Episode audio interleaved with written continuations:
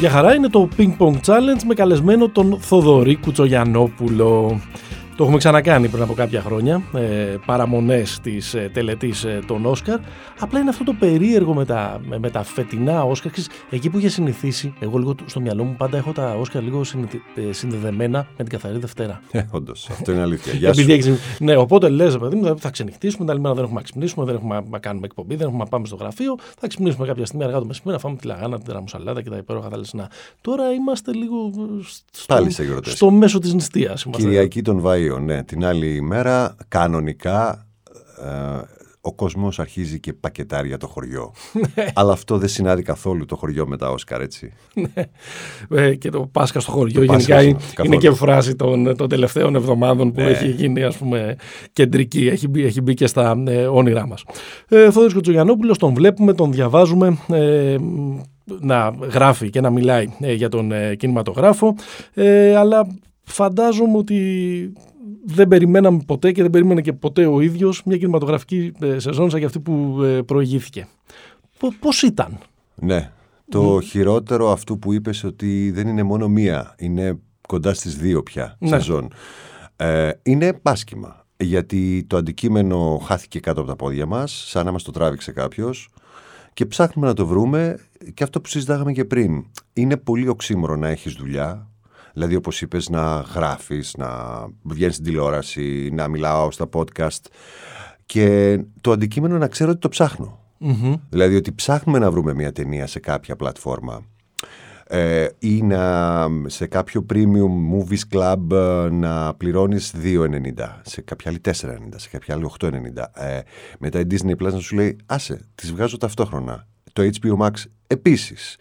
Ε, από τη φορά τους ε, οι Έλληνες διανομής το καλοκαίρι έχουν προγραμματίσει πάρα πολλές ταινίες δεν ξέρω ποιος θα Όλες γαλλικές θα είναι πάλι. θα είναι και μερικές νορβηγικές. Επίσης, τέσσερις Bergman σε επανέκδοση. Ωραία. Ε, Ξέρεις, δεν είναι κακό αυτό. Κάποιες παλιές γαλλικές. Ε, και στη μέση κάποια block, blockbuster που δεν ξέρουμε ακόμα αν θα τηρηθούν ημερομηνίες. Θεωρείς ότι η- η- αυτή η έκτακτη, η πρωτόγνωρη συνθήκη της πανδημίας ε, απλά ε, εκβίασε ε, μια μετάβαση που θα γινόταν ε, ε, ούτως ή άλλως; Προς τη μικρή οθόνη και τον καναπέ. Προς τη μικρή οθόνη και τον ε, καναπέ, προς τις ταινίες οι οποίες θα βγαίνουν ε, αποκλειστικά σε streaming ή ταυτόχρονα στο streaming και στις αίθουσες, προς όλες αυτές τις ε, εξελίξεις που υπαγορεύει η τεχνολογία και η κατοίκον διασκέδαση. Ναι, λυπάμαι πολύ τους purists, αυτούς που θα έχουν μεγάλο πρόβλημα. Ξέρεις, αυτούς που λένε σινεμά και ή θάνατος. Ε, ενώ αίθουσα. Ναι, ίσως έχεις δίκιο. Δηλαδή λίγο το, το πρόλαβε, το, το πούσαρε. Θα γινότανε αυτός ο κατακαιρματισμός. Νομίζω ότι θα ισχύουν πολλά πράγματα. Θα ισχύει και η αίθουσα και όχι μόνο. Προφανώς και το κύκλωμα θα, συρρικρω... θα συρρυκνωθεί. Είδαμε με λύπη κάποια σπουδαία σινεμά της Αμερικής, τα Arclight και ειδικά το Dome, να κλείνουν. Δεν άντεξαν στην πανδημία, παρότι τώρα υποτίθεται ότι ξανανοίγει το σινεμά εκεί. Στην Ελλάδα σίγουρα θα πληγούν κάποιες αίθουσες, δηλαδή θα πρέπει να βγάλουν λεφτά από την τσέπη, από τα έτοιμα ή από κάπου αλλού για να μπορέσουν να το συντηρήσουν αυτό. Λυπάμαι πάρα πολύ που το σινεμά και το θέατρο είναι στον πάτο της προτεραιότητας αυτών που ανοίγουν μετά τα μαγαζιά, μετά τα γυμναστήρια, μετά δεν ξέρω πια ε, που σημαίνει ότι δεν θα έχουν και τη βοήθεια που τους αξίζει ή τουλάχιστον που θέλουμε εμείς που μας αρέσει όλο αυτό.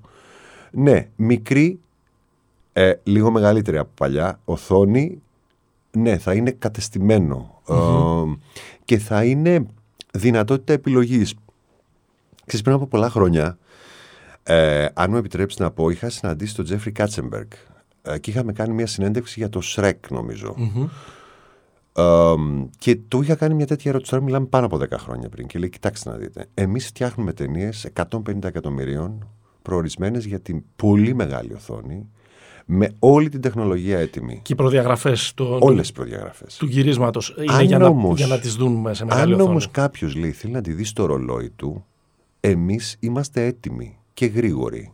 Δεν θα την πατήσουμε όπως η μουσική βιομηχανία, η οποία έχει την υπεροψία να νομίζει ότι θα ελέγχει το προϊόν όποτε και όπως θέλει και με όσα χρήματα και έχασε το τρένο με την πειρατεία, Ναι. με το διαδίκτυο δηλαδή και την πειρατεία και μετά κατέρευσε, εμείς λέει δεν θα καταρρεύσουμε. Άρα αυτό είναι στο μυαλό κάποιον, ξέρεις, λίγο Ναι. ανοιχτών. Η, η- η λογική ας πούμε του σινεμά ότι Και το- το- το- που που ότι δεν θα κάτσουμε να κλάψουμε. Είναι πίσω, και το σινεμά. Πίσω από το χειμμένο γάλα. Ενώ, ενώ το έκανε πολύ αυτό. Η μουσική και, χάσε το τρένο. Καλό είναι να υπάρχουν αυτοί που είναι πιο. Ε, Α το πούμε ακραίοι. Δηλαδή, Ναι. ο Ταραντίνο που λέει Όχι, φιλμ, εγώ, Νόλαν, όχι, φιλμ, εγώ δεν θέλω τίποτα άλλο. Ναι. Ωραία, υπάρχουν αυτοί, υπάρχουν και άλλοι που λένε Δεν με νοιάζει καθόλου. Ο Σκορσέζε σου λέει, που είναι ψύχρεμος πια άνθρωπος και σοφός. Του λένε Netflix ήταν η τελευταία σας επιλογή. Λέω, όχι, ήταν η πρώτη για τον Ιρλανδό. Αυτοί μας δώσαν τα λεφτά. Γιατί κανένας ε, κανένα στούντιο δεν θα με άφηνε να βγάλω αυτή την ταινία με τον, με τον τρόπο που την έβγαλα, με αυτή τη διάρκεια και με την, Τα λεφτά απόλυτη, που και με ήθελε. την απόλυτη καλλιτεχνική ας πούμε, Ναι, γιατί πρωτοβουλία. ξόδεψαν μια περιουσία για τα εφέ. Και του λέει, α, συγγνώμη, αν δεν έπαιζε ταυτόχρονα και στις αίθουσες θα την κάνατε την ταινία μόνο για Netflix. Και λέει, ναι. Γιατί, γιατί είμαι 80 χρονών. Ναι. Και γιατί θέλα πάρα πολύ και εγώ και ο Ντενίρο να την κάνουμε. Που σημαίνει ότι προτιμάς να μην γίνει καθόλου κάτι; Όχι, εγώ όχι προσωπικά. Ναι. Δηλαδή λες, κάνω αυτό το συμβάσμα. Και εξαρτάται και πόσο. Ε, και, τι, και τι γαλόνια έχεις και τι χιλιόμετρα έχεις γράψει πίσω σου, Ακριβώς, για ακριβώς. να έχεις εκπληρώσει όσο περισσότερα αποθυμένα, νομίζω, στην περίπτωση του Σκορτσέζα. Αλλά μιας και το, μιας και το ανέφερες, επειδή συζητήθηκε πάρα πολύ α, η απόφαση της ε, Warner, νομίζω λίγο πριν φύγει το 2020, για τις πρεμιέρες του 2021 να τις βγάλει ταυτόχρονα ε, όπου είναι δυνατόν σε αίθουσες, αλλά και στο HBO Max, ε, που είναι η, ε, το δίκτυο, η πλατφόρμα. Α, συζητήθηκε πολύ ε, αν αυτό είναι μια βόμβα ας πούμε, στα θεμέλια της κινηματογραφικής βιομηχανίας. Από τη μία πλευρά οι Νόλαν αυτού του κόσμου που λέει ότι μας καταστρέφετε την τέχνη μας. Από την άλλη πλευρά οι Σόντεμπεργκ αυτού του κόσμου που λένε παιδιά χαλαρώστε. Έτσι κι αλλιώς μια ταινία η οποία έχει το budget των ταινιών του Marvel Universe ας πούμε αν δεν βγεις στι αίθουσε, δεν θα βγάλει τα λεφτά της. Επομένως, οι αίθουσε δεν θα πεθάνουν ποτέ. Πολύ σωστός ο, ο Σόντερμπεργκ, ο οποίος είναι και παράγωγος των φετινών Όσκαρ. Ε, ναι, όλοι λένε για τις αίθουσες ότι πεθαίνουν κλπ. Τις χρειάζονται και το ξέρουν πάρα πολύ καλά. Ιδάλως θα τις είχαν ε, τελειώσει. Θα λέγανε τι δουλειά έχουμε τώρα εμείς να μπλέκουμε, κάνουμε τις πλατφόρμες μας, καθετοποιούμε το προϊόν, το ελέγχουμε πλήρως και δεν έχουμε και κάποιους αιθουσάρχες εκμετάλλευση, όπως τη λένε στην πιάτσα, α, για να μας ταλανίζουν και να ε, ε, παθαίνουμε και υδρότες για το αν θα έχει πάει καλά η ταινία του Σαββατοκύριακο, ανταγωνισμός κλπ. Τις έχουν ανάγκη τις αίθουσες. Είναι μια μεταβατική χρονιά όπου το βλέπω λίγο πιο ε, με ένα πιο ευρύ τρόπο. Δηλαδή, η Warner, αν δεν το έκανε αυτό για να ενισχύσει τη- την πλατφόρμα που υποστηρίζει, που είναι η HBO Max, θα είχε πρόβλημα, άρα θα το βλέπαμε σε μειωμένη, κακή, χειρότερη παραγωγή στα επομενα χρόνια. Άρα, καλύτερα να θυσιάσει κάποιες ταινίες, να τις θυσιάσει ενώ. Καλά, δεν τις πετάγεις στα σκουπίδια. Τις βγάζεις ταυτόχρονα όπου υπάρχουν ανοιχτά σινεμά. Ναι. Ε, άρα κόβει λίγο τον κόσμο. Θα μου πεις, κάνει κακό στη συνήθεια μακροπρόθεσμα. Μπορεί, αλλά Πιθανότατα, ποιος μπορεί ναι. να τη μετρήσει, ποιος μπορεί να το αποδείξει; επηρεάζει και το δημιουργό και επηρεάζει πολύ και τον αρκισισμό του δημιουργού. Βλέπε όλα ο οποίο λέει: Εγώ τις κάνω με ένα συγκεκριμένο τρόπο. Δεν θα με βάλετε να κάνω ταινίες για να τις βλέπει ο, ο Θοδωρής και ο Παναγιώτης. Ναι, εσύ Παναγιώτη, όμως ο Νόλαν μπορεί να κάνει ό,τι θέλει με τις ταινίες του. δηλαδή ναι, μπορεί ναι. να σηκωθεί να φύγει. Η Warner επίσης έχει και το ιστορικό, το τρομερό ιστορικό ότι είναι το μόνο στούντιο που αγκαλιάζει και αφήνει δημιουργούς να κάνουν ό,τι θέλουν. Το έχει κάνει με τον Kubrick, το έχει κάνει με τον Eastwood, το κάνει και με τον Νόλαν. Δεν υπάρχει άλλο στούντιο. Τους έχει δώσει την ε, Εντάξει, τώρα- σχεδόν απόλυτη ή όσο το, Ναι. τη μέγιστη δυνατή καλλιτεχνική ελευθερία. Μιας και τον είπαμε το Σόντεμπεργκ και μιας και είπες ότι είναι αυτός ο οποίος θα έχει την επιμέλεια ε, της μετάδοσης της φετινής ε, Έχει την τελετής. συνεπιμέλεια. Ναι, τη τον- συνεπιμέλεια. ναι. Κάπου ε, διάβασα ότι είπε ότι θα προσπαθήσουμε να την, κάνουμε, να, την, να την γυρίσουμε σαν μια κινηματογραφική ταινία και να έχεις την αίσθηση βλέποντάς την ότι έχεις πάει για να, με, να πιεις με, το, με έναν ασφαλή τρόπο, ναι, ότι έχεις πάει σε ένα ασφαλές κοκτέιλ πάρτι. Μακάρι. Ξέρεις, γιατί βαριέμαι με τις τελετές να τις μα εκεί- βλέπω. εκεί, και... θέλω να σε πάω. Ε, Ότι τα τελευταία χρόνια είναι, είναι ζήτημα αυτό. Η μεγάλη διάρκεια των τελετών. Έχουν, δεν έχουν παρουσιαστεί. Πώς μπορούν να μας κρατήσουν τη στιγμή που δεν μπορούμε να μείνουμε παραπάνω από 30 δευτερόλεπτα μακριά από το κινητό μας να μας κρατήσουν καρφωμένους να τις βλέπουμε. Ε, καταρχήν οι τηλεθεάσεις θα πέφτουν όσο περνάει ο καιρός και δεν είναι μόνο στα Όσκαρ, είναι σε όλες τις τελετές. Είναι απλό, το ξέρεις γιατί ο κόσμος τις βλέπει, αλλά την άλλη μέρα. Ή ταυτόχρονα αλλού. Όχι στην τηλεόραση, όχι στο δέκτη, στο ABC και στα κανάλια. Α, το ότι θα προσπαθήσει να το κάνει λίγο αλλιώς σαν αίσθηση δεν νομίζω ότι θα μπορέσει να μειώσει τη διάρκεια γιατί η Ακαδημία δεν θέλει να εξαφανίσει βραβεία από την τελετή. Είναι, Και το καύση, είναι κάνει καύσιμο της βιομηχανίας. Και λίγο επίτηδες. Δηλαδή δεν θέλει να ρίξει τα live action, short και τέτοια. Γιατί τα θεωρεί μέρος του υφάσματος. και ότι είναι και αυτοί κινηματογραφιστές. Να μην γυρνάνε λοιπόν να λένε στην Ακαδημία ότι ξέρεις δεν, ε, ε, δεν προτείνεται γυναίκες σκηνοθέτες στην πεντάδα και λέει «Ε, πώς στην πεντάδα το ντοκιμαντέρ μόνο γυναίκες θα παίρνουν τα Ναι, Όσκαρ». ναι, ναι, ναι, ναι. Δε- για να μην γυρίσει και πεις ναι, αλλά ντοκιμαντέρ τα έχεις λίγο παραπεταμένα. Λοιπόν, λιγότερο από τρεις ώρες και ένα τέταρτο αυτή α- η τελετή δεν γίνεται. Και σώζανε αυτόν σωθήτο. Ακριβώς. Τώρα πάνω από τέσσερις είναι χαρακτήρι. Θα γίνει και στο Union Center, που, στο Union Station του Los Angeles, ε, που έχει χρησιμοποιηθεί και ως, ε, ως πλατό για γυρίσματα. Νομίζω και το Blade Runner έχει, Νομίζω, έχει, έχει ναι. γυριστεί εκεί. Ναι, ναι, ναι. Κάποια, κάποια σκηνή. Καλά, του. είναι πάρα πολύ ωραίο κτίσμα. Έτσι. Είναι ένα αρχιτεκτόνημα του 39 που ευτυχώς δεν το έχουν γκρεμίσει και το λέω αυτό γιατί στο LA και στην Αμερική αίσθηση του διατηρητήου δεν έχουν πάντα. Γιατί είναι όλα καινούρια. Αυτό είναι ένα υπέροχο, όλ- έξυπνη απόφαση να το κάνουν σε κάτι πολύ μεγάλο και λίγο διαμπερές. Ε, εγώ τι να σου πω, επειδή θα μεταδίδω εκείνη τη βραδιά, θα είμαι και λίγο θεατής. Είμαι έτοιμος να πω συγγνώμη, μισό λεπτό να δούμε κιόλας κι εμείς, γιατί δεν το έχουμε ξαναδεί αυτό. Δηλαδή, μάλλον στο Dolby να κάνουν performances και να τραγουδάνε και στο άλλο να κάθονται σε μικρές ρωτώντες και να κοιτάζουν και δεν ξέρω ποιοι θα είναι. Να δούμε. Δεν- ε, Έχει λίγο suspense με την έννοια ότι αν δεν έχει και αυτό, διότι τα φιλμ έχουν χαμηλή ορατότητα. Τα έχει δει πολύ λίγος κόσμος. Αυτό, εκεί ήθελα να σε πάω τώρα. Αν ε, είναι η, η πρώτη χρονιά, ε, τουλάχιστον όσο θυμάμαι εγώ, αλλά προφανώς κανένας από τους δυο μας δεν θυμάμαι χρονιά πανδημίας. Ε, ε, λοιπόν, ε, είναι η πρώτη χρονιά που δεν έχουμε δει τις ταινίες. Μμ, λογικό. Ειδικά εδώ που δεν έχουμε ακόμα την πάρα πολύ μεγάλη τριβή και ευκολία με τις πλατφόρμες πλην Netflix. Ναι. Α, οτιδήποτε δεν ήταν στο Netflix, ο κόσμος αξι, πολύ δύσκολα το είδε α, ή καθόλου. Και είχαμε και ολόκλειστες αίθουσες. Α, Στην επίσης, περίφημη οσκαρική περίοδο που βλέπουμε τις ταινίες, ναι. ας πούμε, λίγο από τα Χριστούγεννα μέχρι τα τέλη Φλεβάρι. Έφαγε ε, μια ε, σφαλιάρα εκεί πηγα- τεράστια, ναι. Πηγαίναμε, τις βλέπαμε, ναι. Πηγαίναμε, τις βλέπανε μ- μερικοί. Και όχι μόνο πηγαίνανε, αλλά τις βλέπανε και στο σπίτι τους με τον άλλο τρόπο. Ναι. Α, Για να μην κρυβόμαστε. αλλά ναι, ναι. τώρα χάθηκε λίγο επειδή μπερδεύτηκε ο κόσμος. Είχε κι άλλα να δει, πάρα πολλές σειρές να, ξέρεις, να βάλει στη λίστα, στο τσεκ. Ε, ίσως και να μην τις είδε, έχουν χαμηλή ορατότητα. Φυσικά και είναι φτηνότερες στην παραγωγή τους ταινίες, γιατί, γιατί όλες οι μεγαλύτερες παραγωγές έχουν αναβληθεί. Έχουν πάρει πόδι για την επόμενη χρονιά. Μην ξεχνάμε πέρσι, Joker 1917, κάποτε στο Hollywood και Ford vs. Ferrari ήταν ταινίες των 100 εκατομμυρίων. Φέτος πάνω από 25 εκατομμύρια δολάρια δεν νομίζω ότι έχει στοιχήσει καμία. Καμία. Με αποκορύφωμα το Nomadland που είναι των 5-6 εκατομμυρίων. Και το οποίο ελπίζω να πάρει και το Oscar ταινίας εκτός από σκηνοθεσία. Α, ναι, εκείνη η προτιμήσή σου. Εκείνη η προτίμησή μου, ναι, γιατί είναι μια πολύ μεγάλη και διαφορετική ταινία.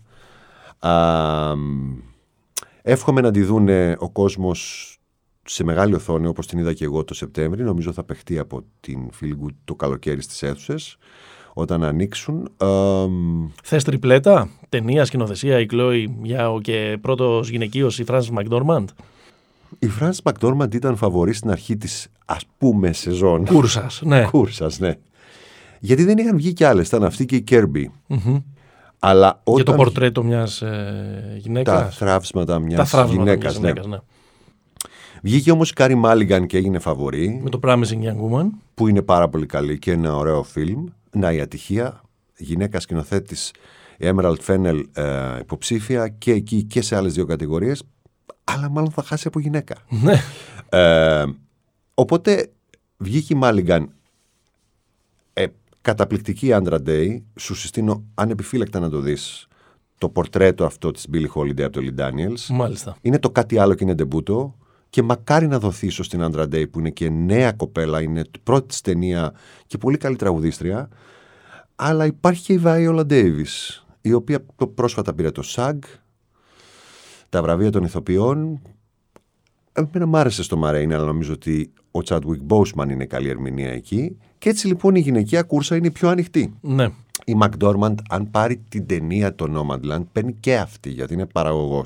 Και κατά τη γνώμη μου δεν είναι απλά μια ηθοποιός ταινία. Είναι συνδημιουργός.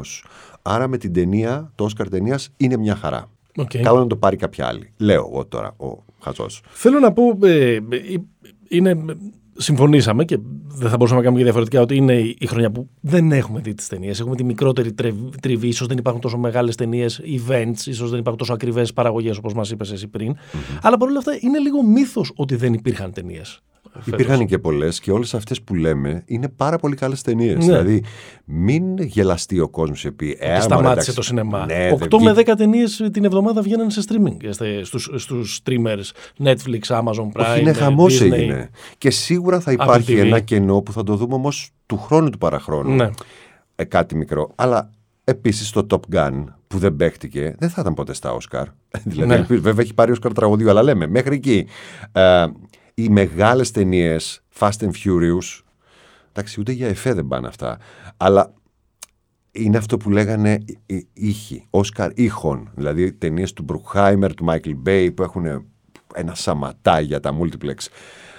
Αυτές είναι οι ταινίες που δίνουν ένα ωραίο κλότσο να ξεκινήσει το παραμύθι του σινεμά και να ναι. μπει λίγο ο κόσμος για να γυρίσουν και άλλες γύρω-γύρω. Λυπάμαι που το λέω, αλλά το σινεμά επειδή είναι λαϊκή τέχνη δεν στηρίχθηκε ποτέ μόνο στους καλλιτεχνο-σινεφίλ. Ε, βέβαια.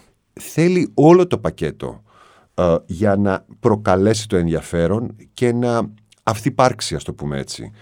Και επίσης η μετατόπιση του στην τηλεοπτική μυθοπλασία, την επεισοδική, δεν είναι κατάδια όταν είναι καλό το υλικό. Να σε ρωτήσω κάτι. Επειδή το συζητάμε αυτό ε, πολύ και επειδή έχουμε και αυτό τον ελεύθερο χρόνο, τον ελεύθερο χρόνο, τον άδειο ίσως χρόνο που δεν τελειώνει ποτέ στην πανδημία ε, και, έχουμε, και βλέπουμε τη μία σειρά μετά την άλλη και συζητάμε πια, νομίζω δεν, δεν είναι νέο, το συζητάμε εδώ και 15 χρόνια για τη χρυσή εποχή της τηλεόρασης ε, και τα λοιπά, με, τις, ε, με, με, με, τα ύψη που έχει φτάσει η τηλεοπτική παραγωγή η, αυτή η άνθηση της τηλεοπτικής παραγωγής έκανε καλό ή κακό στο σινεμά; Καλή ερώτηση. Το αυγό και κότα είναι αυτό. Ναι.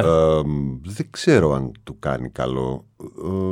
κάνει καλό στους δημιουργους ε, δηλαδή, εμένα μου άρεσε το Μάνκ.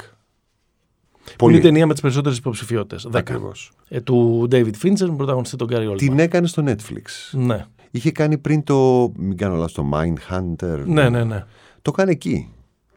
Ε, επειδή το έκανε εκεί, παρότι δεν ήταν μεγάλη επιτυχία, το Netflix του είπε: Ό,τι θέλεις, κάνε ό,τι θέλεις. Πάντως δεν είναι κάπως οξύμορο ότι μια ταινία που, που ξέρεις, έχει προαπαιτούμενα συνεφίλ το Mank. Πρέπει να έχεις διαβάσει για να μπει στο πνεύμα της ε, της ταινίας. Ναι. Επειδή, επειδή είναι λίγο. Ε, έχει πολύ inside ε, Hollywood των δεκαετιών του 30 και του ναι. 40. Δεν είναι παράδοξο ότι αυτή η ταινία που μοιάζει λίγο specific, λίγο ειδική, είναι η ταινία με τις περισσότερες υποψηφιότητες. Ε, όχι, γιατί υπάρχει πάντα, πάντα στα Όσκαρ, ειδικά όταν έχουν κάνει την πεντάδα 8-9 δεκάδα, βλέπεις πάρα πολύ διαφορετικά πράγματα μέσα από το Hollywood να προτιμώνται. Δηλαδή υπάρχει κάτι πιο ακαδημαϊκό, που μακάρι όλα τα ακαδημαϊκά να είναι σαν το Μάνκ, γιατί εγώ δεν το βαριέμαι, ενώ άλλα πραγματικά βαριέσαι. Υπάρχουν τα πιο πολιτικα υπάρχουν τα λίγο πιο ανθρωποκεντρικά που είναι των ηθοποιών, και υπάρχουν και κάποιες εκπλήξεις. Λοιπόν, το Mank είναι πολύ σινεφίλ ταινία. Είναι ταινία μόνο για μεγάλη οθόνη. Απ' την άλλη μεριά πρέπει να ρωτήσεις έναν 19χρονο πώς του φάνηκε, που δεν έχει ιδέα. Γιατί εμείς είμαστε και λίγο πολύ υποψιασμένοι, ο Κέιν κλπ. Μπορεί να δει το πορτρέτο ενός τύπου που α, ήθελε σώνει και καλά παρότι ξοφλημένος να πει: Όχι, εγώ το γράψα αυτό. Δεν θα μου το πάρει ο άλλος. Γι' αυτό και οι φανατικοί του Orson Welles έχουν γίνει πυρ και μανία με το Πυρ και μανία με το Mank. Ότι, ότι ξαναγράφει την ιστορία. Και θα πεις τώρα, Φίντσερ έχει ανάγκη το Netflix, το Netflix. Ναι, αλλά έχει 6 χρόνια να κάνει ταινία. Mm-hmm. Αν και, μπορούσε... τα δύο είναι, και τα δύο. Ναι, και τόσο εύκολα θα τις είχε κάνει τις ταινίες. Δεν είναι απλό το πράγμα. Mm-hmm. Και εγώ χαίρομαι όταν οι δημιουργοί τρυπώνουν στις πλατφόρμες και κάνουν τα δικά τους θα βγουν ταλέντα. Το Άρα δεν έχεις πολύ πρόβλημα με τις 35 υποψηφιότητες του Netflix ή με τη στροφή που έγινε για το πώς θα απονεμηθούν φέτος οι υποψηφιότητες; Ε... Με την απόφαση που πάρθηκε. Όχι, θεωρώ ότι η απόφαση που πάρθηκε είναι κατά συνθήκη. Είναι επειδή οι αίθουσες ήταν κλειστές ναι. και τσιμπάνε ταινίες από πλατφόρμες. Οι οποίες είναι. Ε, Μερικές είναι στούντιο, έτσι. Ο πατέρας είναι Sony. Ε, δεν του φαίνεται. Ε, το ο πατέρας με τον Άντωνι Χόπκινς σε αυτή την ερμηνεία. Ε, το Nomadland είναι πρώην Fox. Ναι. Δεν ξέρω πώς τα λέγεται. Να πούμε ότι η απόφαση, αν, για τον κόσμο που Ναι. δεν την έχει παρακολουθήσει, είναι ότι φέτος για πρώτη φορά θα μπορούσαν να είναι υποψήφιες ταινίες οι οποίες έχουν πάει κατευθείαν στο streaming. Ακριβώς. Ενώ Και ότι τα προηγούμενα χρόνια υπήρχε αυτό το παραθυράκι. Βγάλετε τις και δύο εβδομάδες, δεν θυμάμαι πόσο ήταν στο σινεμά. Νομίζω ότι, επειδή ίσως να μην το ξέρει πολύ ο κόσμος, το κριτήριο για να είναι υποψήφια ως, για Όσκαρ ταινία είναι να παίξει μία εβδομάδα σε Μία. σινεμά του Λος Άντζελες. Ναι. Όχι της Αμερικής, του Λος Άντζελες. Φωτογραφική διάταξη το λέμε αυτό στην Ελλάδα. Ε, μόνο που δεν είναι κράτος έτσι, δεν είναι κυβέρνηση. είναι τα Όσκαρ, είναι- κάνουν ό,τι νομίζουν. Γιατί είναι τόσο γνωστά που μερικοί τα θεωρούν τον θεσμό, σχεδόν υπερκρατικό. Όχι, έτσι το έχουν βγάλει. Καλά κάνουν οι άνθρωποι και παίρνουν και ξένες ταινίες, δηλαδή ξενόγλωσσες, όχι αγγλόφωνες. Ε, Φέτος έγινε η εξαίρεση Ναι. και θα βάλουν και κάποιες προποθέσει ότι πρέπει να One βγαίνουν and done αίθουσα. λένε. Πρώτη και τελευταία φορά ε, ότι θα γίνει. Τι Για να σου πω, Για εάν- να δούμε, μήπω και αυτό είναι ποτάμι που δεν γυρίζει πίσω όμως. Ε, εάν συμβεί αυτό, θα σε πάρω τηλέφωνο και θα σου πω ότι πες μου ποιον ρωτάς και κάτι ξέρεις. γιατί θα τα ξέρεις από μέσα Όχι, μάλλον. δεν ξέρω τίποτα. ε, δεν, ε, δεν, ε, εγώ δεν το φαντάζομαι γιατί μπορεί οι Αμερικανοί, τα Όσκαρ να μην είναι κάνες, να μην είναι Γάλλοι που λένε σινεμά για μήνες και μετά βλέπουμε πότε θα βγει σε άλλες ε, οθόνες, άλλα φορμάτ. Αλλά σίγουρα δεν έχουν, όχι μόνο δεν έχουν πρόβλημα με τις αίθουσες, αλλά τις ενθαρρύνουν. Ναι. Ε, άρα το φαβορί σου ποιο είναι; Nomadland. Nomadland. Στην ταινία παίζει ανατροπή από τη δίκη των 7 του Σικάγο Μάλιστα. και το Μινάρι. Μάλιστα. Γιατί είναι ταινίες που σε κάνουν να αισθάνεσαι πιο ζεστά. Η μία σε σηκώνει και πανηγυρίζεις στο φινάλε. Η δίκη είναι και η μοναδική που έχει προλάβει να βγει σε, στις ελληνικές αίθουσες. Από τις 8. Ακριβώς βγήκε. Ναι, από τις Οσκαρικές ναι, είχε βγει στο τσακ. Ε, το Μινάρι είναι ζεστό, ανθρώπινο και μπορεί να είναι το εφέ Moonlight. OK. Το Moonlight, μην το κοιτάς ότι είναι πολύ καλλιτεχνικό, που είναι καταπληκτική επιλογή. Ήταν πιο ζεστό από το La La Φανταστική Land. ταινία καταρχάς. Από το La La Land. Είχε πόνο, δράμα, Και βάσανο. πολύ ωραίο ευτράπελο αυτό που είχε συμβεί στην σκηνή με το Warren Καλά, Beatty και τη όλα. Fender Away. Είναι, είναι από τις αγαπημένες σου στιγμές αυτό, Καλά, αυτό βέβαια, το ευτράπελο. κάποια- πλέον δεν αποκλείεται. Και μετά χάρηκα τόσο πολύ με το Moonlight. Χαίρομαι για αυτά, γιατί χαίρομαι που τα Όσκαρ είναι πολύ γνωστά έτσι ώστε να οδηγήσουν κόσμο από περιέργεια να δουν ωραίες ταινίες. Όπως Ναι. ας πούμε τα Παράσιτα, που είναι καταπληκτική ταινία. Ναι. Χάρηκα πάρα πολύ για την Τα περσινή παράστα ήταν ακριβώς πριν το ξέσπασμα της πανδημίας και φαίνεται ότι αυτό το πράγμα είναι πριν από πέντε χρόνια. Τους το κλείσε το σπίτι ο Κορεάτη. Πήγε, τα πήρε όλα. Τέσσερα πήρε. Τους το πλημμύρισε. Τους το πλημμύρισε κανονικά και μετά δεν ξαναπάτησε άνθρωπος εκεί. Πώς το λένε; Και Απίστευτο. το, εγώ χαίρομαι λίγο που αυτή η συνθήκη, όσο ε, τραγική και δύσκολη και αν είναι, έβγαλε λίγο στον αφρό και το Judas and Black Messiah, που νομίζω ότι δεν θα έχει περάσει, δεν θα είχε τ- την ίδια ένταση. Πολύ ωραία. τε- Μ' άρεσε αυτή. Δεν ήταν πολύ ωραία ταινία. Πολύ και ωραία. Ντάνιελ Καλούια τον βλέπεις για πρωτοανδρικό; Για δεύτερο. Δεύτερο, συγγνώμη. Οπωσδήποτε. Ε, εκεί, αν, δεν- αν το χάσει, θα είναι μεγάλη έκπληξη. Ε, και από τις δύο ταινίες του 68. Παίζει το Fred Hampton, συγγνώμη, τον ηγέτη των Μαύρων Πανθύρων κτλ. Το Μαύρο Πάνθυρα, όχι καρτούν, τον άνθρωπο. Ε, από τις δύο ταινίες του, της ιδίας περίοδου, δηλαδή ε, Τζούντας και Δίκη των Επτά, με τα χίλια προτιμάω τον Τζούντας. Ε, στο άλλο είναι και οι φαντασιώσει τους Σόρκιν που παίζουν το ρόλο τους Είναι πάντα. πολύ γυαλισμένο, Ναι. πολύ ακαδημα... Paramount ήταν η ταινία, έτσι, και την πήρε το Netflix. Φαίνεται μια στούντιο ταινία πολύ, πολύ διατεταγμένη και πολύ φανταστική εντός αγωγικών λίγο. Δηλαδή όλο αυτό και στο τέλος με τα ονόματα εκεί η σκηνή που πιάνει όλο τον κόσμο και κάνει «Ναι, ναι, αυτοί που πέσανε. Εμένα με Ναι, χαλάει. αυτό, είναι, αυτό δεν το έχει το Judas and Black Καθόλου. Messiah. Δεν είναι ούτε, Έχει μια πίεση ούτε μέσα. μελό, ούτε. Μερικές φορές αυτές τις ταινίες που έχουν αυτό το φοβερά ηρωικό να στο, να στο εκβιάσουν. Καθόλου. Καλά το αντίθετο. Ίσα και ίσα το- από το τέλος και εκεί Άστο. είναι. Να μην το πούμε. Είναι, Άστο. Είναι μια Την αγνοούσα κιόλας εγώ αυτή την ιστορία, ιστορία και ήταν, ε, μια με τρέλανε. πέτρα στο κεφάλι είναι αυτό το πράγμα όλο. Μιλάμε, μιλάμε ε, για τις ε, ταινίες, για τα Όσκαρ, ακόμα και σε μια χρονιά τόσο ιδιάζουσα κτλ. Εσύ πότε έγινε το σινεμά η ζωή σου; Η, η, φαντα- η Αμερικανίδα ε, ε, κριτι- συνεκριτικός, η Pauline Kael, Ναι. είχε, είχε γράψει εκείνο το περίφημο το I lost it at the movies. Σωστό. Εσύ πότε το έχασες για τις ταινίες; Το Πού το- ή πότε και πού; Δεν υπάρχει συγκεκριμένη χρονική στιγμή, από πολύ μικρό παιδί πάντως. Ε, από τότε που είδα το νονό και το love story, πώς είσαι στο λεωφορείο σας Αρδέλα, τότε μας βάζαν ορθίους. Και ήμουνα και κοντός ως μικρός. Και χωρίς μάσκες.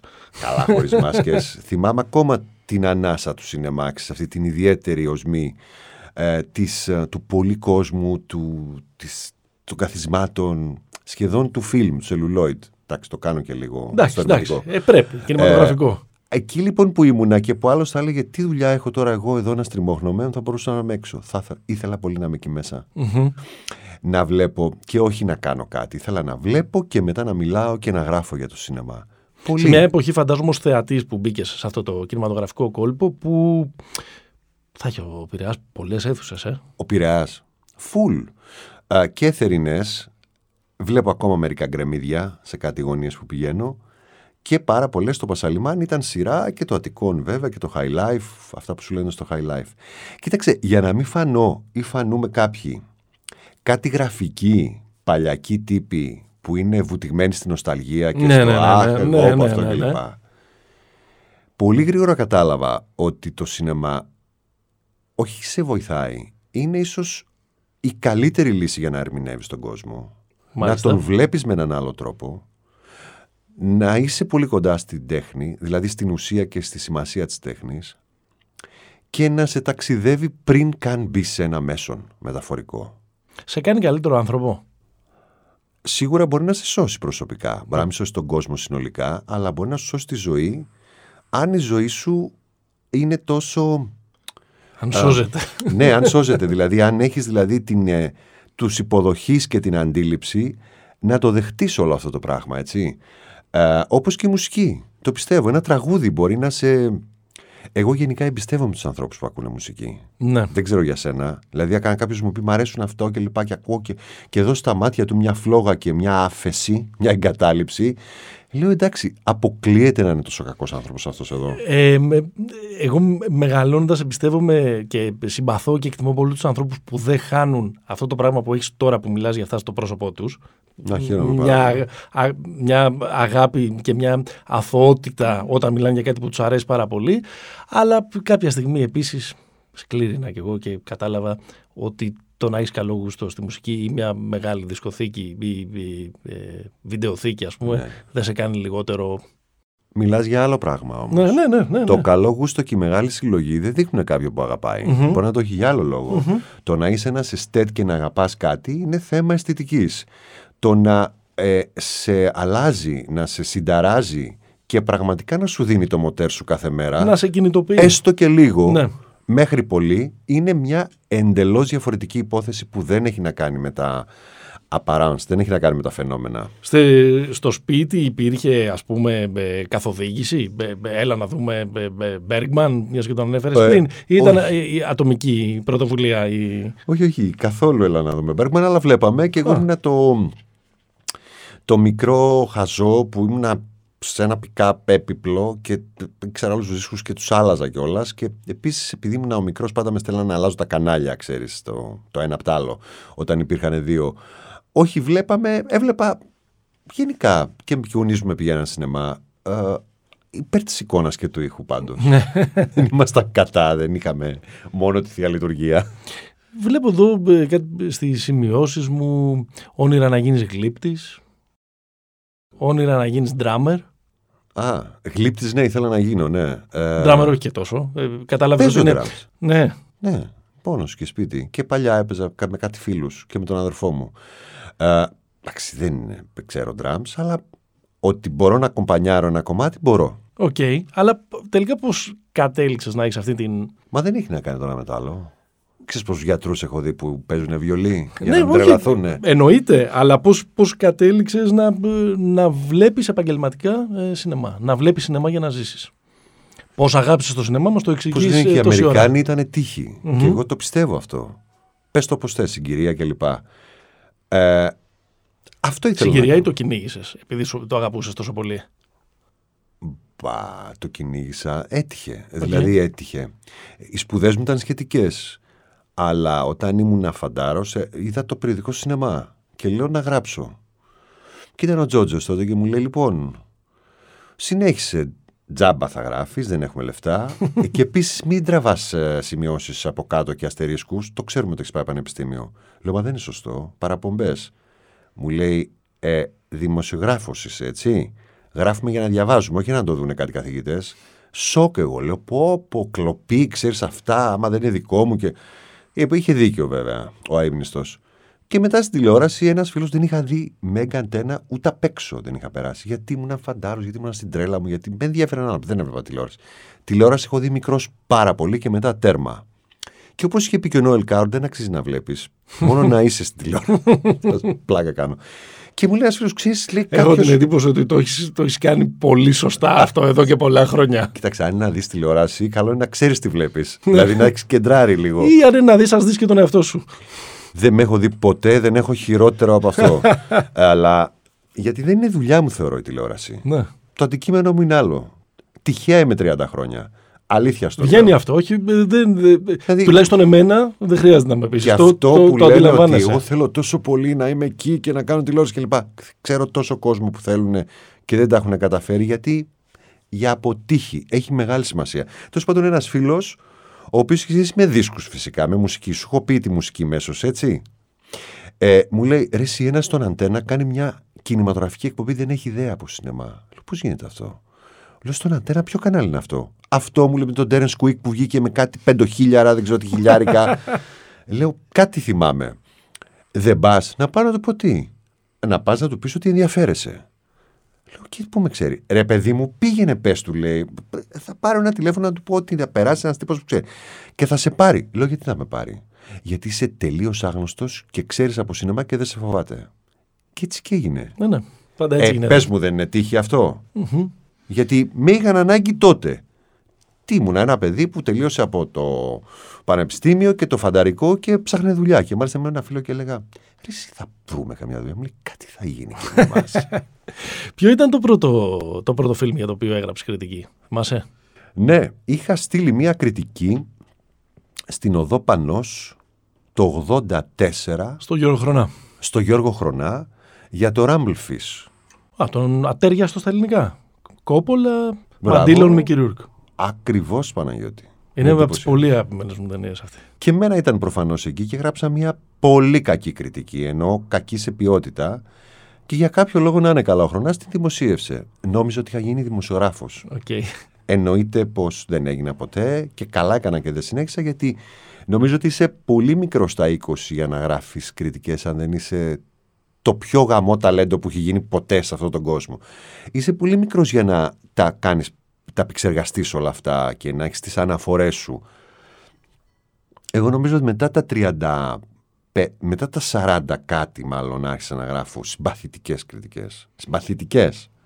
Ισχύει ακόμα αυτό; Ισχύει ακόμα και για τις νεότερες ε, γενιές κριτικών; Δεν τους Επειδή έχω. αλλάζει, και ο, το, ο- επειδή αλλάζει και ο τρόπος της κριτικής πια. Δηλαδή, Λένε θέλουν, σου. ε, Ε, εσύ. Ξεκινάνε ναι. με μια πρόταση, λένε εσύ. Βλέπεις, Οκ. εσύ που βλέπεις, εσύ που νομίζεις. Α- απλά Μ' ξέρεις αρέσει. τι, απευθύνονται όμως και σε ένα κοινό το οποίο δεν έχει ακριβώς τον χρόνο να κάτσει να διαβάσει ένα essay χιλίων, χιλίων πεντακοσίων λέξεων. Καλός ή κακός. Ναι, ναι. Έχει αλλάξει, δεν τους έχω τσακώσει που λένε όλους, να τους έχω βρει ποιοι είναι ακριβώς και τι κάνουν, αλλά Λίγο προσπαθώ να κάνω με άλλον τρόπο για να, για να αποφύγω το κλισέ, αλλά τελικά δεν θα το αποφύγω, δεν θα το αποφύγω και θα την κάνω. Ε, τι γίνεται με το ρόλο του ε, συνεκριτικού ή του οποιοδήποτε καλλιτεχνικού κριτικού ε, σήμερα; Είναι μια. Γίνεται- από αυτή, κοίτα- για- αυτή η συζήτηση ατελέσφορη, αλλά στην κάνουμε. όχι είναι μια πολύ μεγάλη κουβέντα, έχεις απόλυτο δίκιο, αλλά στο μυαλό μου είναι πολύ απλά τα πραγματα στο μπέρδεμά τους. Όλοι πια έχουν μια άποψη που μπορούν να ανεβάσουν. Εδώ υπάρχουν παλιοί δημοσιογράφοι που έλεγα, πήγαμε στην απόσυρση, έχουν ένα blog. Νέα παιδιά τα οποία παλιά έλεγαν δεν μα δημοσιεύουν, έχουν ένα blog ή γράφουν κάπου. Ε, μ, όλοι λοιπόν μπορεί να έχουν μια δημοσιευμένη, υπομένη, καταγεγραμμένη άποψη. Αυτό δεν τους κάνει κριτικούς.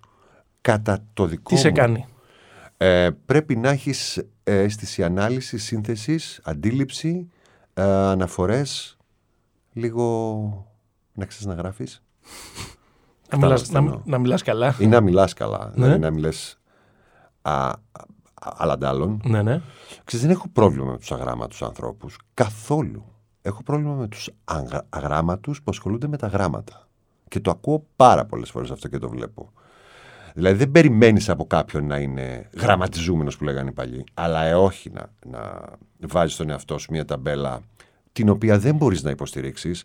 Τώρα, στην κριτική κινηματογράφου είναι πάντα θέμα γούστου. Ο καθένας υποστηρίζει μία θεωρία ή έναν τρόπο. Υπήρξε ποτέ εποχή στην Ελλάδα που η κριτική κινηματογράφου λίγο αυτό που λέμε πραγματικά διαμόρφωναν το συλλογικό γούστο, ανέβαζαν, κατέβαζαν Καταρχήν είμαι συγκινής που ασχολείσαι τόσο πολύ με τους κριτικούς κινηματογράφου. Ε, θεωρώ ότι ε, η κριτική κινηματογράφου οφείλουν να ξεκινήσουν ένα διάλογο με το κοινό. Αυτή είναι η δουλειά τους. Όλα τα άλλα είναι εγωμανίες, είναι κάτι υπεροψίες γιατί υπάρχουν και τέτοιοι τύποι σε όλο τον κόσμο ε, και κυρίως αυτοί που βάζουν τον εαυτό τους πάνω από την ταινία και πάνω από το σινεμά. Ε, υπήρχε μια εποχή η οποία ήταν η πιο αριστερή ας την πούμε εποχή. Okay. Η εποχή της κόντρας με ένα κατεστημένο που διαμόρφωνε ε, την αντικουλτούρα και έλεγε ότι το σινεμά δεν είναι το Hollywood, δεν είναι οι παλιοί, δεν είναι οι μεγάλοι και φυσικά είναι αυτοί που ακολούθησαν τους κριτικούς της Nouvelle Vague και στην Ελλάδα και στη Τσεχία και στην Αγγλία κλπ. Εκεί. 60 κάτι με 80 ας το πούμε έτσι. Όλα τα υπόλοιπα είναι ένας ωραίος διάλογος ή ένας μονόλογος ηλιθίων. Η πιο αστοχή σου κριτική. Αχ, έχω κάνει πάρα πολλές. Αυτή που είναι η πιο χαρακτηριστική που την ξαναδιάβασες, την ξαναεπισκέφθηκε μετά και είπες: Το έχω δει τελείως λάθος. Ξεστή, δεν νομίζω ότι είμαι κάποιος, γι' αυτό και ό,τι βλέπω παλιότερό μου δεν μου πολύ αρέσει. Πιστεύω ότι υπάρχει χώρος για βελτίωση. Ναι, όχι, δεν μιλάω τεχνικά στο κείμενο, με μια, μια λάθος ανάγνωση της ταινίας. Ε, ξέρεις, δεν μου έρχεται τώρα, ναι. αλλά ε, κάτι πολύ πρόσφατα. Α, να, να σου πω πρόσφατα, ένα πρόσφατο, Όχι, ναι. ψέματα, ένα πολύ παλιό. Okay. Έχω κάνει πολύ μεγάλο λάθος με τον Jim Carrey και το Ace Ventura. Είναι πάρα πολύ καλός, αλλά ήταν τόσο εξωγήινος που νόμιζα ότι με δουλεύει. Ή χρειάστηκε στο Truman Show και το, και το Man on the Moon. Σε πληροφορώ ότι πέρασαν και άλλα χρόνια για να το καταλάβω από τότε. Τότε κατάλαβα ότι είναι και ηθοποιός. Απλώς ως κωμικός, ο rubber face αυτός ο τύπος, που ακολουθούσε μια παράδοση που δεν πάταγε στον άνθρωπο, αλλά στο καρτούν, στην προβολή του ανθρώπου σε μια άλλη διάσταση. Απλώς έχει τρομερή τεχνική ικανότητα. Ε, στο Ace Ventura, εντάξει δεν είναι λίγο μάπα αλλά ναι. είναι μια, ένα το, πρόσχημα Το τι μπορεί να κάνει όμως. Το τι μπορεί να κάνει και πώς μπορεί να δώσει αυτό το χαρακτήρα που είναι... Είναι ρε παιδί μου άλλο το πλαίσιο. Ο μόλις μπει στο σωστό πλαίσιο και, και ξεπεράσει και λίγο τα δικά σου, φύγεις λίγο από αυτά που νομίζεις, είσαι καλύτερο στη δουλειά σου και ειδικά όταν η δουλειά σου είναι να ασχολείται με όλους τους άλλους. Έχεις φέρει την, ε, την γυαλινή σου σφαίρα μαζί; Όχι. OK. Okay. Μπορείς να, την, να επικοινωνήσεις μαζί της και να μας πεις. Ανάλογα. Για... σε, σε 10 χρόνια, ας πούμε. Ποια θα είναι, πιστεύεις, η, η σχέση μας με το, με το σινεμά, με την αίθουσα; Δηλαδή, βάλαμε όλα τα δεδομένα, δεδομένα που ενδεχομένως επίσπευσε, όπως είπαμε στην αρχή της κουβέντας μας, η, η πανδημία, streaming, ε, το σαλόνι μας, η 55 μας ε, κτλ. Ναι. Η μεσαία οθόνη πια. Ναι.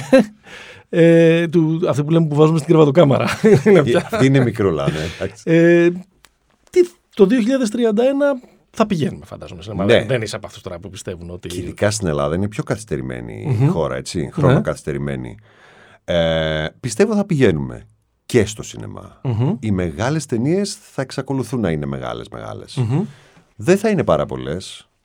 Εγώ φοβάμαι μήπως η Κίνα αλλάξει λόγω της τεράστιας επιρροής που θα έχει γιατί ξέρεις τι στήρια κόβονται εκεί.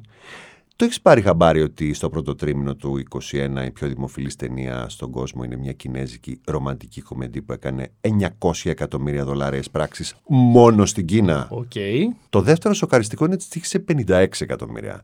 Που σημαίνει ότι οι τύποι έχουν και βιομηχανία και τρομακτική κατανάλωση.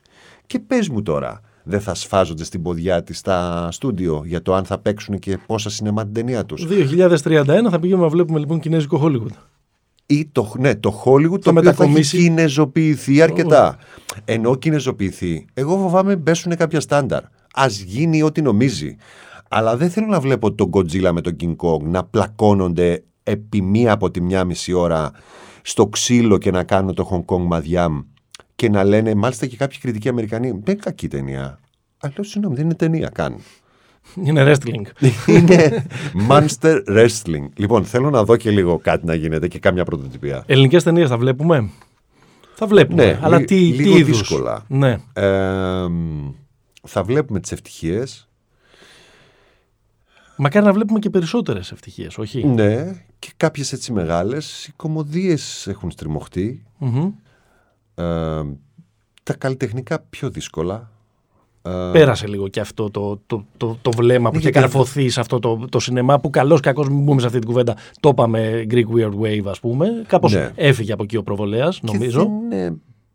Και δεν, μα δεν κάνουν και λεφτά στις αίθουσες. Κάποια στιγμή αίθουσες θα πούνε δεν θα θέλαμε. Ναι. Ξέρετε, Άσε με το 2031 ο Λάνθιμος θα κάνει blockbuster πιθανότατα. Λες, αλλά πού, στην τηλεόραση στο σινεμά; Για να δούμε. Πιο γρήγορα στην τηλεόραση, μάλλον. Ανυπομονώ να δω τι θα κάνει πάντως, γιατί είχε πολλά project και παγώσαν εκεί στην πανδημία. Αλλά ε, θα έχει λίγο θέμα το καλλιτεχνικό. Απ' την άλλη, μην ξεχνάς το εναλλακτικό κύκλωμα που είναι τα φεστιβάλ. Ναι. Τα φεστιβάλ θα επανέλθουν έτσι. Και θα επανέλθουν έτσι με άλλη δροσιά και φρεσκάδα ε, που θα θέλουν να μαζέψουν πάλι τον κόσμο ξέρεις, και να δώσουν τα ραντεβού τους που είχαν χάσει ένα-δύο χρόνια. Εκεί δεν είναι απλά «Α, πέρασε μια ταινία από ένα φεστιβάλ». Κάνει περιοδία κανονική. Είναι περιοδία συγκεκριμένη. Το έχουμε πει την προηγούμενη φορά έτσι. Στις νύχτες Πρεμιέρας πάει κόσμος να δει ταινίες που δεν ξαναπάει σινεμά. Βέβαια. Που, ποτέ. Τελείως. Του χρόνου πάλι. Άρα... Σε ποιο φεστιβάλ περνάς καλύτερα, Στη Εκ... Βενετία. Μακαρονάδες. Α, μπράβο, αυτό. Α, ναι. Μακαρονάδες με θαλασσινά. Ε, μπάνιο. Εντάξει, δεν είναι σπουδαία η θάλασσα, αλλά κάνεις μπάνιο στο Λίντο και μετά πας και βλέπεις μια παγκόσμια πρεμιέρα. Δεν υπάρχει πουθενά αυτό στον κόσμο. Και έχει και μια αίσθηση έτσι γλυκιάς παρακμής με κάτι ποδήλατα και παγωτά. Είναι υπέροχα. Αν μου το είχε πει στα 17, ε, θα είχα γίνει και εγώ κινηματογραφικός συντάκτης. Αν μου είχε κάνει αυτή την. Αν είχα γίνει κινηματογραφικός κριτικός στα 17 μου και όχι στα 29 μου, 28 μου, ε, θα πήγαινα σε όλο τον κόσμο από φεστιβάλ σε φεστιβάλ σαν τσιγκάνα ψυχή και δεν θα γύρναγα ποτέ σπίτι μου. Το έχεις εύκολο να κλείσουμε με τις πέντε αγαπημένες σου ταινίες; Όλων των εποχών. Όλων των εποχών. Πώς σου ήρθε τώρα, αυτά είναι δύσκολα πράγματα. Κάπως. Θέλω, θέλω να δω αυθόρμητα ποιε θα σου. Ε, θα πω το 2001 Οδύσσια του Διαστήματος, μιας και είπαμε Μανκ Πολίτη Κέιν, ο Νοσφαιράτου του Μουρνάου. Έτσι, μιας και το πιάσαμε η Γερμανία, α, να πω και το Μετρόπολη του Φριντ Λάγκ. Πάρει πάρα πολύ η Γερμανία εκείνη της περίοδου. Και επειδή Κάτι άλλο που δεν περιμένει κανένας, ξέρω εγώ, ούτε εγώ. Το σημασία έχει να αγαπάς με τη Ρώμη Σνάιντερ. Μάλιστα πάρα πολύ. Θοδωρής Κουτζογιανόπουλο. Τα είπαμε όλα. Ξεκινήσαμε από τα φετινά περίεργα Όσκαρ και φτάσαμε μέχρι τα, τα σίνεμα ε, του Πειραιά, όπου καλλιέργησε το, ε, το κινηματογραφικό του γούστο. Τον ευχαριστώ πάρα πολύ. Εγώ ευχαριστώ. Ήταν το Οσκαρικό Ping Pong Challenge, ένα κινηματογραφικό Ping Pong Challenge. Πάμε να κάνουμε τώρα και τα βίντεο. Ευχαριστώ πολύ. Γεια χαρά.